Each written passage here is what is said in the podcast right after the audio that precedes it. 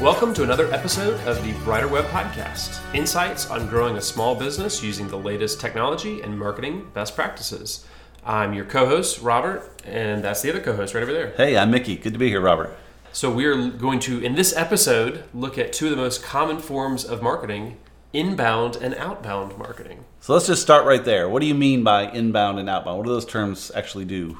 So, outbound is essentially pushing marketing messages out to an audience. You're outbounding those messages.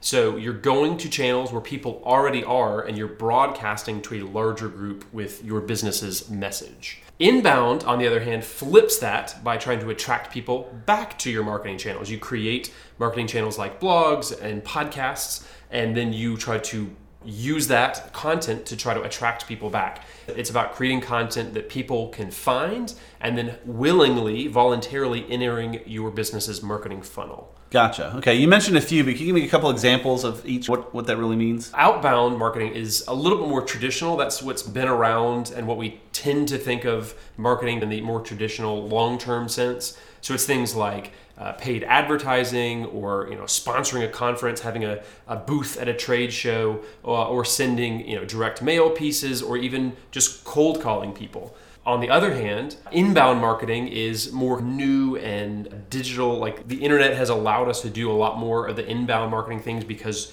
we're able to create our own platforms. So things like blogging, creating free resources for lead generators, using email automation to nurture people within a marketing funnel, creating free educational webinars. Obviously, like I mentioned, this podcast is a version of inbound marketing. And a, a quick way to summarize that and think about it is outbound marketing is really pushing your brand to, to, to people where they are and inbound marketing is pulling people back to your brand. Yeah, and I, I think of outbound too really as interruption based. You're getting in their face and say, hey, stop what you're doing and listen to us right now, which I'm okay with that in some cases. Like if I'm watching TV, I know there's going to be ads during the football game. Like mm-hmm. I expect that. That's okay. Cold calling other things, spam email. That's that's outbound marketing, but it's a little little shadier. But it's interrupting people versus inbound is just being there when they search or they want to find someone that they'll find you and you can you'll be the answer for them. Is that a fair way to put it? Absolutely, yes. That's again, like you're saying, that's not always the case, but that is typically how we think about it, and that's typically how it actually interacts with people. That yes, outbound marketing a lot of times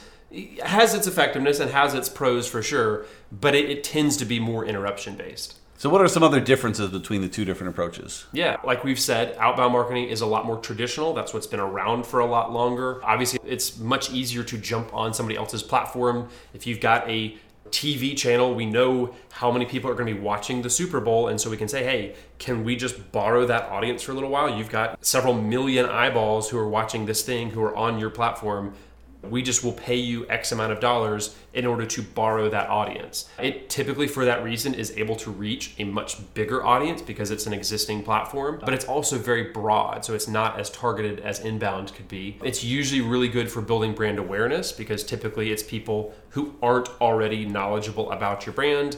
Um, and it, it, usually can have a lot more immediate impact because you're finding people who aren't aware of your brand you're trying to push them towards something immediate and something like paid advertising it's not whether or not you're going to get in front of it somebody no you've paid for this super bowl ad you're going to show up and anybody who's watching the super bowl at that moment is going to see your your brand. Yeah, I like I like the word you put that you borrow their audience. You, know, yeah. you find someone that has an existing audience, whether it's a magazine or a TV show or even inventory in Google Ads or whatever, and just say, hey, I want to I want to pay to borrow that audience from it yeah. and speak my message to them. That's a neat way to put it. That's absolutely, and that's one of the reasons why things like media platforms are able to sell that is because like hey all they've done is essentially gathered a bunch of people together and then they're inviting advertisers and sponsors in to utilize that audience inbound is a little bit different because it's it's definitely newer it's relying on a lot more of the digital marketing technologies things like google things like social media uh, that have been built up in the digital space and typically the the goal and the aim of inbound marketing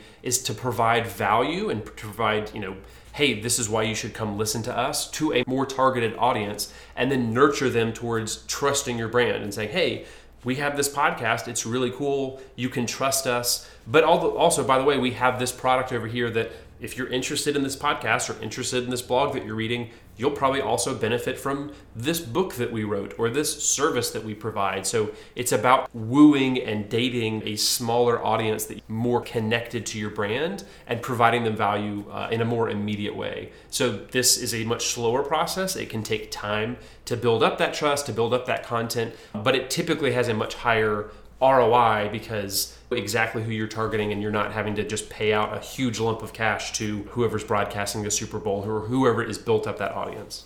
Gotcha. So you've, you've convinced me on both of them. So help me out. Which one is better, or is one better than the other? No, no. I mean, I think honestly, uh, it depends on what your industry is. There are some people that really McDonald's and Coca Cola and AT and T they're going to benefit a lot more from just getting a big audience. They have brand awareness, they have the resources to be able to pay into traditional outbound marketing, but typically they're going to do a little bit of both. And, and most businesses probably should consider doing a little bit of both. If you're a small business, you're not going to have the dollars to do big time TV advertising, but advertising in a, a, local magazine or a newspaper or something like that, and in a smaller scale, is, is still very good. You still want to have a mix of both to truly be effective. Maybe your balance is a little bit off. If you're a smaller business, maybe you're doing 75% inbound marketing and 25% outbound versus probably the inverse of that for some of the bigger corporation and, and, businesses that I mentioned. But it really depends on your industry. But ultimately, you should have a, a combination of the two because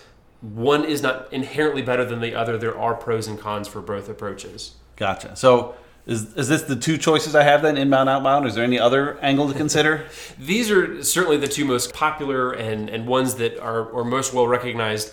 I had the crazy idea that maybe there's a few more out there, and the one that I, I wrote a blog post about a couple of years ago uh, that I called outlandish marketing. so it's a little bit different from from both, and that's really one you've thrown ROI out the window. So you definitely don't want to rely on this one completely because this is just if you have the bandwidth and the creativity to, to add something on top of inbound and outbound marketing, because really there are some businesses that do things that really don't directly benefit their marketing, don't really directly benefit their, their underlying business.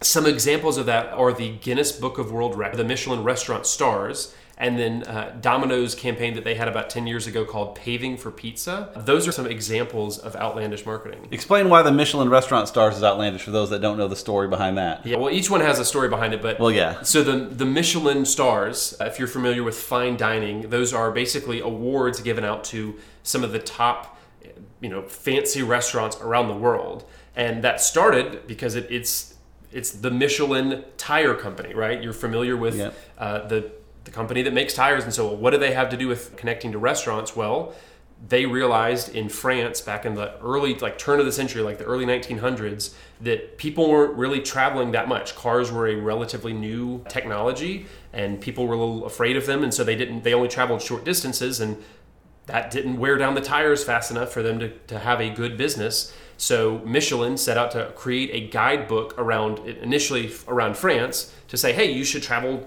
south of the country to visit this this fine hotel and this fine restaurant to encourage people to drive further and to wear down their tires more and then they would need to buy new tires. And so it, it basically spawned from there to okay now they're going to add more countries and guides to other local establishments, including restaurants. And so that it grew from there into this very, very well known thing. But it, the ultimate goal of it was to get people to use their cars and to wear down their tires. Yeah. Uh, so there's a very indirect and, and not intuitive way to think about it, but it, it worked really well. And obviously, Michelin is a huge tire company now. And and their their guidebook that includes uh, reviews of restaurants is very well known and very highly regarded. For sure, yeah, that one. If you get into Guinness too, the first thing I always thought of that's funny. It's named like the the beer company, and actually it was the beer company trying to do more things there. And then yeah, Domino's paving for pizza. I would almost consider that more outbound because they used it to push across, but it was still just a sure. crazy thing they did. Like I never saw them paving our road, but the idea they would do that to give you a smooth pizza delivery is just outlandish is a good way to put it and right. crazy enough that it caught on so right yeah, yeah. Great examples and, and, that's a good point like a lot of these especially today the guinness and the michelin examples are from about 100 years ago so they're a little bit older and, and the forms of advertising were different then but yeah today it's sometimes you do that in order to then fuel both your inbound and outbound marketing it's more of an idea and an approach but yeah the guinness book of world records one was also they wanted to settle some like beer bets that people were having as they were discussing over their Guinness, their pint of Guinness. Yep. And so they created a book that like pulled together all the world records to give guys something to talk about when they're drinking their beer. It's another just example that is indirect, but it's a fun way to promote your business and your brand. Fantastic. Yeah. So, and obviously, we will have more examples and, and maybe links to some of this information in the show notes Great uh, idea. for this episode. For sure. So, if you have been, thank you for listening to this episode of the Brighter Web Podcast, brought to you by Green Melon, a digital marketing agency. To help your business keep up with the latest digital marketing trends, check us out at greenmelon.com. You can also find show notes and more episodes at abrighterweb.com.